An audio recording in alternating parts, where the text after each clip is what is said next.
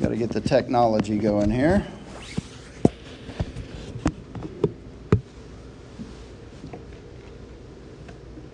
So, as I was preparing the sermon for this morning, uh, a couple of weeks ago, ahead of my son's wedding, which is where I was last Sunday, uh, officiating his wedding up in Carthage, um, they held their wedding at the Texas Country Music Hall of Fame, which is an interesting place to have a wedding.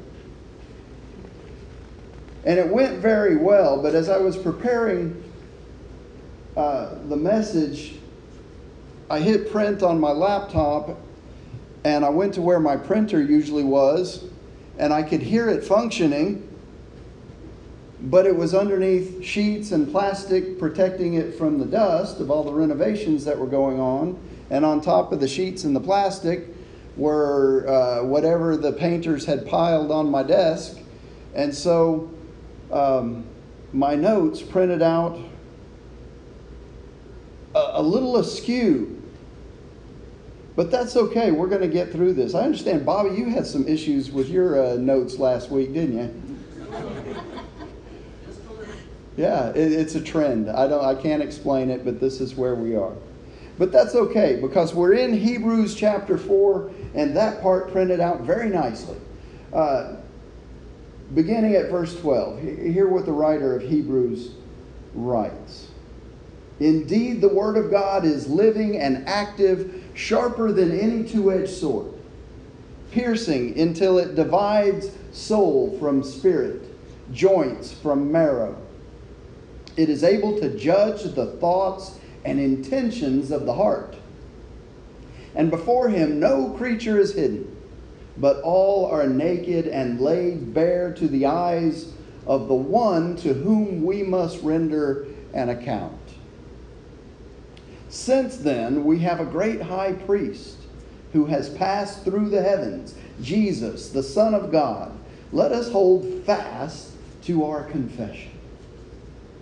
For we do not have a high priest who is unable to sympathize with our weaknesses, but we have one who, in every respect, has been tested as we are, yet without sin. Let us therefore approach the throne of grace with boldness, so that we may receive mercy and find grace to help in time of need.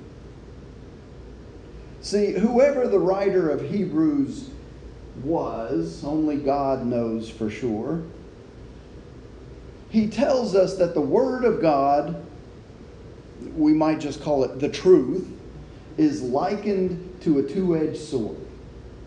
It's an interesting analogy, I think. The sword of the word is, is sharp, like a surgical instrument. In fact, the message version calls it a scalpel. It can divide and distinguish between things that are generally seen as closely related or even indistinguishable. And the soul and the spirit mentioned in Hebrews 4 are two words that are so similar that most people understand them to be the same thing. I think most of us have used them interchangeably in our everyday language, the soul and the spirit. But truly, the biblical de- definition of soul and spirit are two distinct parts of the human being. First Thessalonians, you might make a note of this. First Thessalonians 5:23 says, "May the God of peace himself sanctify you entirely, and may your spirit and soul and body be kept sound and blameless at the coming of our Lord Jesus Christ." So that verse in First Thessalonians 5:23 shows us that human beings are made up of three distinct parts a spirit, a soul, and a body. So, what's the difference then between spirit and soul? Well, the spirit is the life force within each of us. It's that part of our being that was created by God to be perfect. It's the part of us that is justified when we accept Jesus as Lord and Savior. It's the part of us that is sanctified as we grow in our relationship with Jesus, as we become more and more like Him. It's the sanctified spirit that we will have for all of eternity. The Spirit is who we truly are, it's our true identity. And we have that because of what Jesus did for us through his death and resurrection. See, the Spirit is who God sees when he looks at us. The Spirit is humankind the way God created us to be.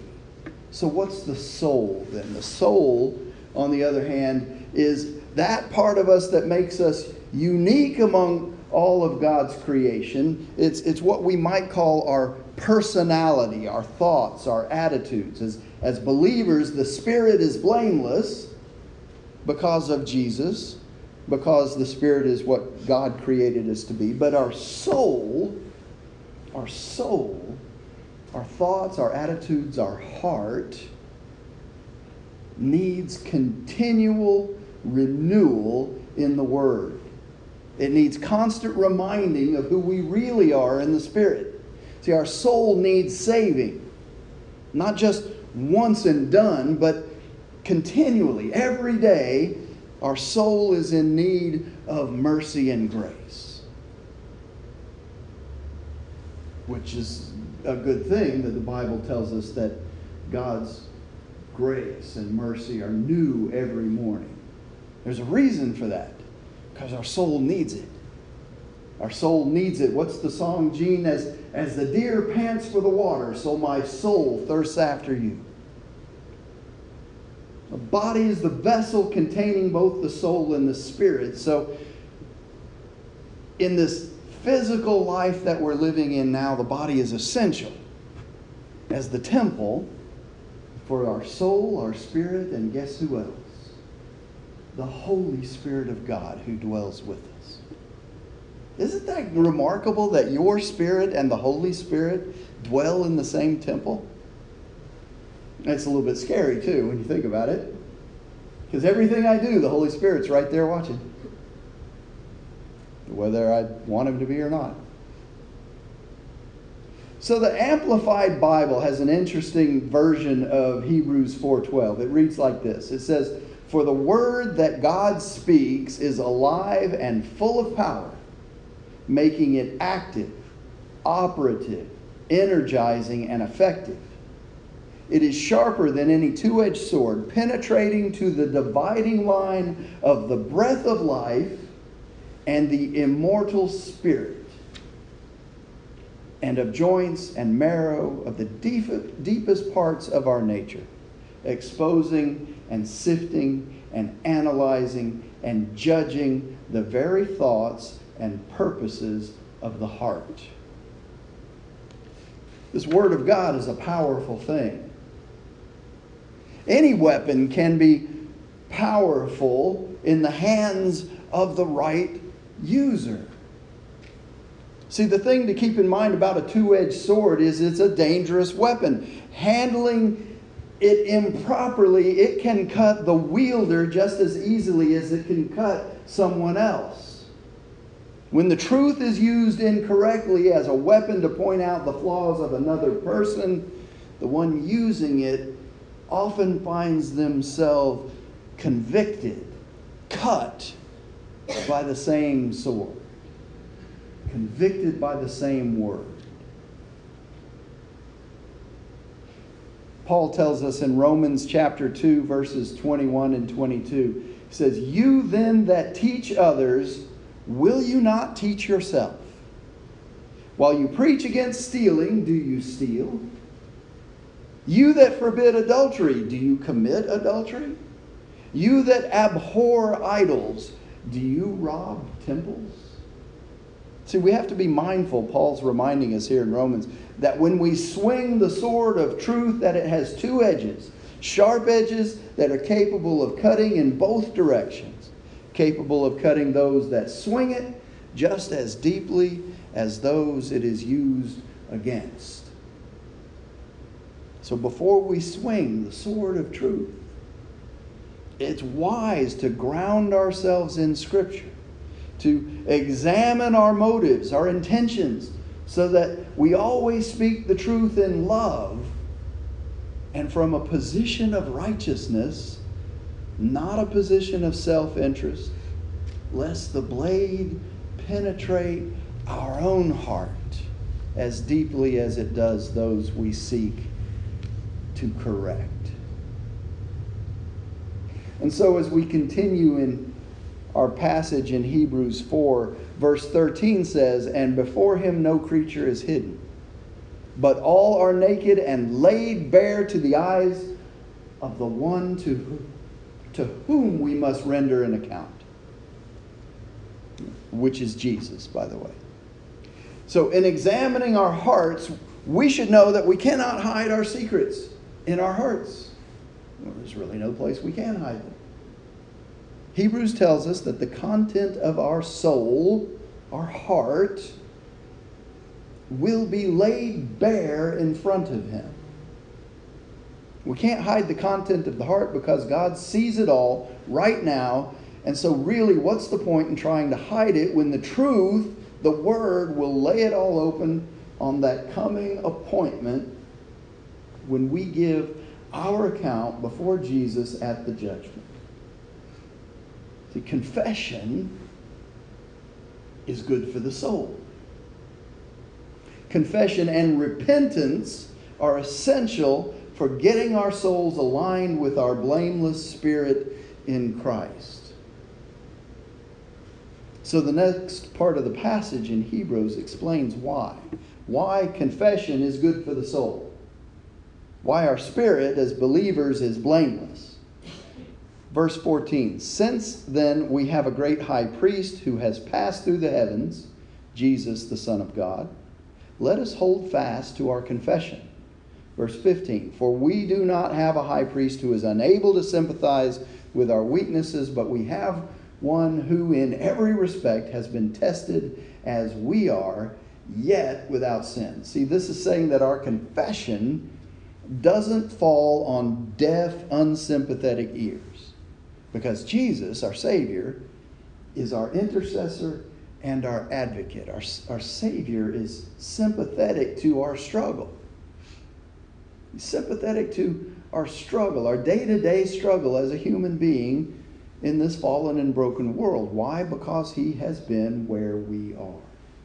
He's walked those miles in our shoes. He's not only fully God, but He was fully human, enduring every temptation, every hardship, every difficulty, every trial and tribulation that we're going through right now, and he did it all without sinning.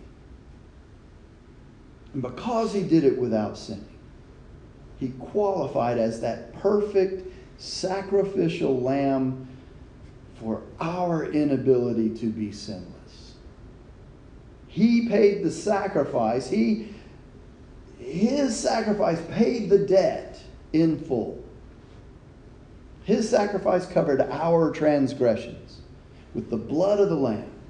And because of that, we can now approach the throne of God, the throne of grace, not as timid, weak, apologetic.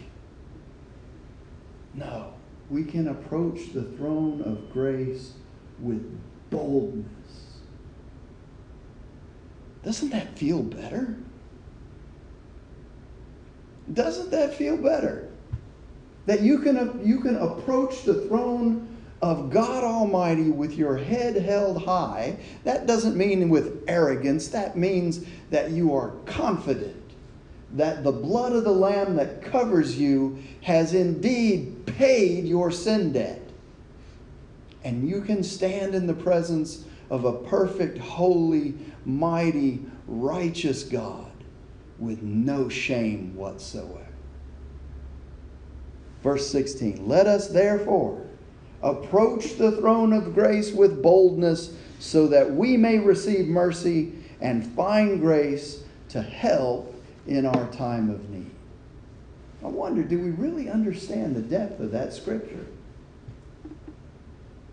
Whatever our need, whatever our circumstance, whatever we're struggling with in this life, whatever we are enduring, we are able, because of what Jesus did for us, to receive mercy and grace to meet the needs of our circumstances, to meet our need in our time of struggle. I mean, do we have any needs? As humans in the fallen, broken world, do we have need of mercy and grace? Of course we do. There are going to be times in this life when we feel alone and abandoned. Even those who call, uh, of us who call ourselves Christian, there are times when our circumstances and our struggles just seem to overwhelm us.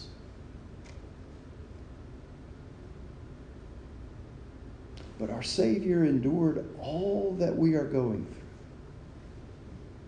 and more. He had that feeling of utter abandonment on the cross. You remember he cried out to the Father, My God, my God, why have you forsaken See, when, when he said those words, he had the weight of all of our sins, all of the sins of the world, past, present, and future, pressing down on him. With those words, he was quoting Psalm 22, which was just read for us. It begins with those very words My God, my God, why have you forsaken me? Why are you so far from helping me, from the words of my groaning? Oh my God, I cry by day, but you don't answer, and by night, but I find no rest. But see, that's just the beginning of the song.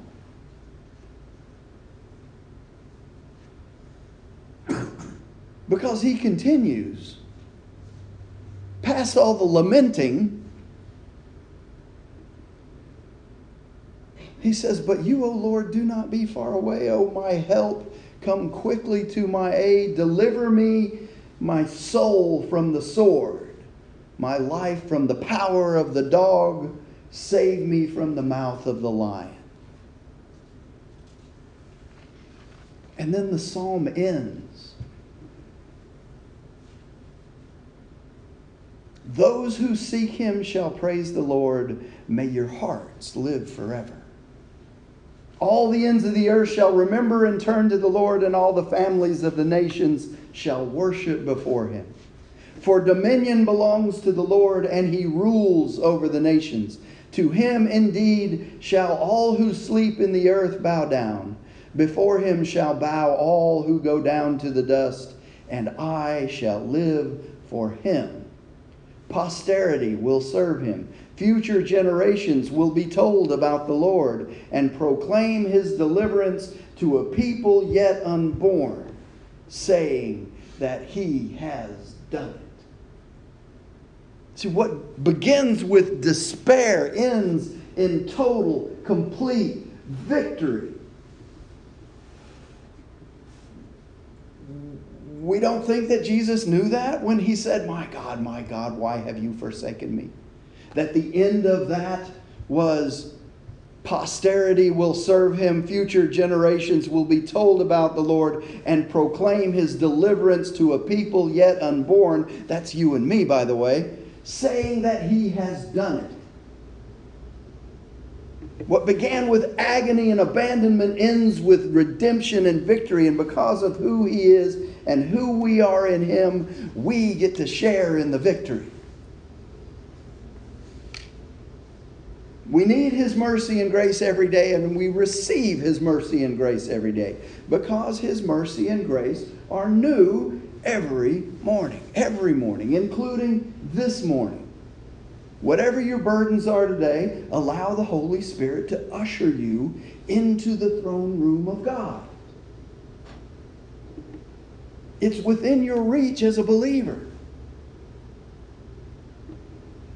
Don't you see it? if there's any doubt, don't you know that the Holy Spirit of God dwells in you?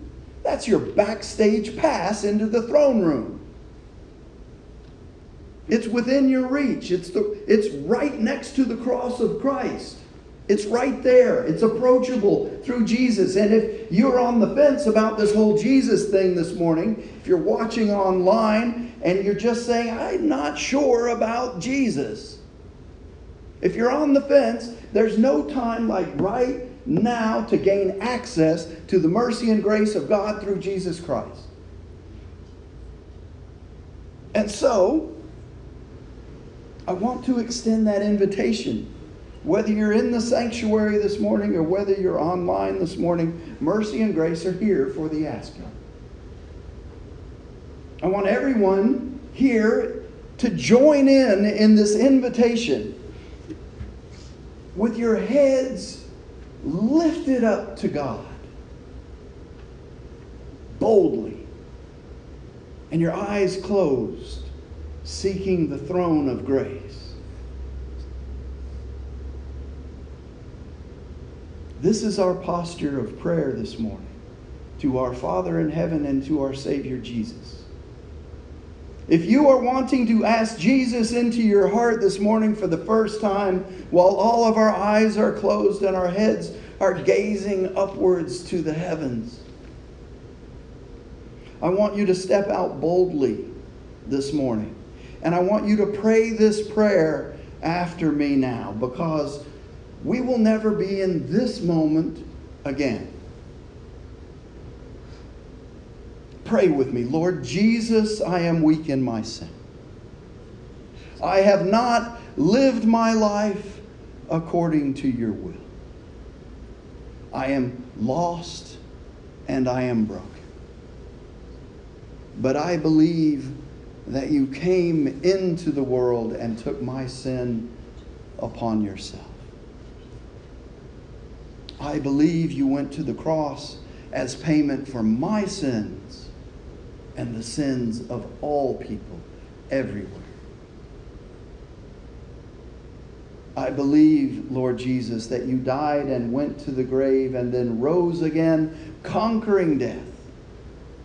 And in so doing, provided the way of reconciliation and redemption for me to my Father in heaven. Lord Jesus, I ask you to be my Savior and my Lord, the Lord of my life from this moment forward. And I claim the inheritance of eternal life with you. For it is in your mighty name that I pray. Amen. If you prayed those words just now for the very first time, with an honest and contrite heart, I encourage you to get with me or one of the elders of the church, either after service or in the coming days ahead. And we will begin to explore the next steps in your faith journey. If you're on the live stream, all you have to do is go to the church website. You will find my email address. You will find my mobile phone number. If you have questions, you can call me. Know that by asking Jesus into your heart, if you did that just now, you are now justified you're able to approach the throne of grace and receive mercy and grace now in your time of need and forevermore. That's worthy of a hallelujah. Hallelujah. Glory to God. It's in the name of the Father and the Son and the Holy Spirit that we rejoice in this day, this day of salvation, this day where the Word of God cuts to the quick and separates our righteousness from unrighteousness. What a great thing that is. That's all I got.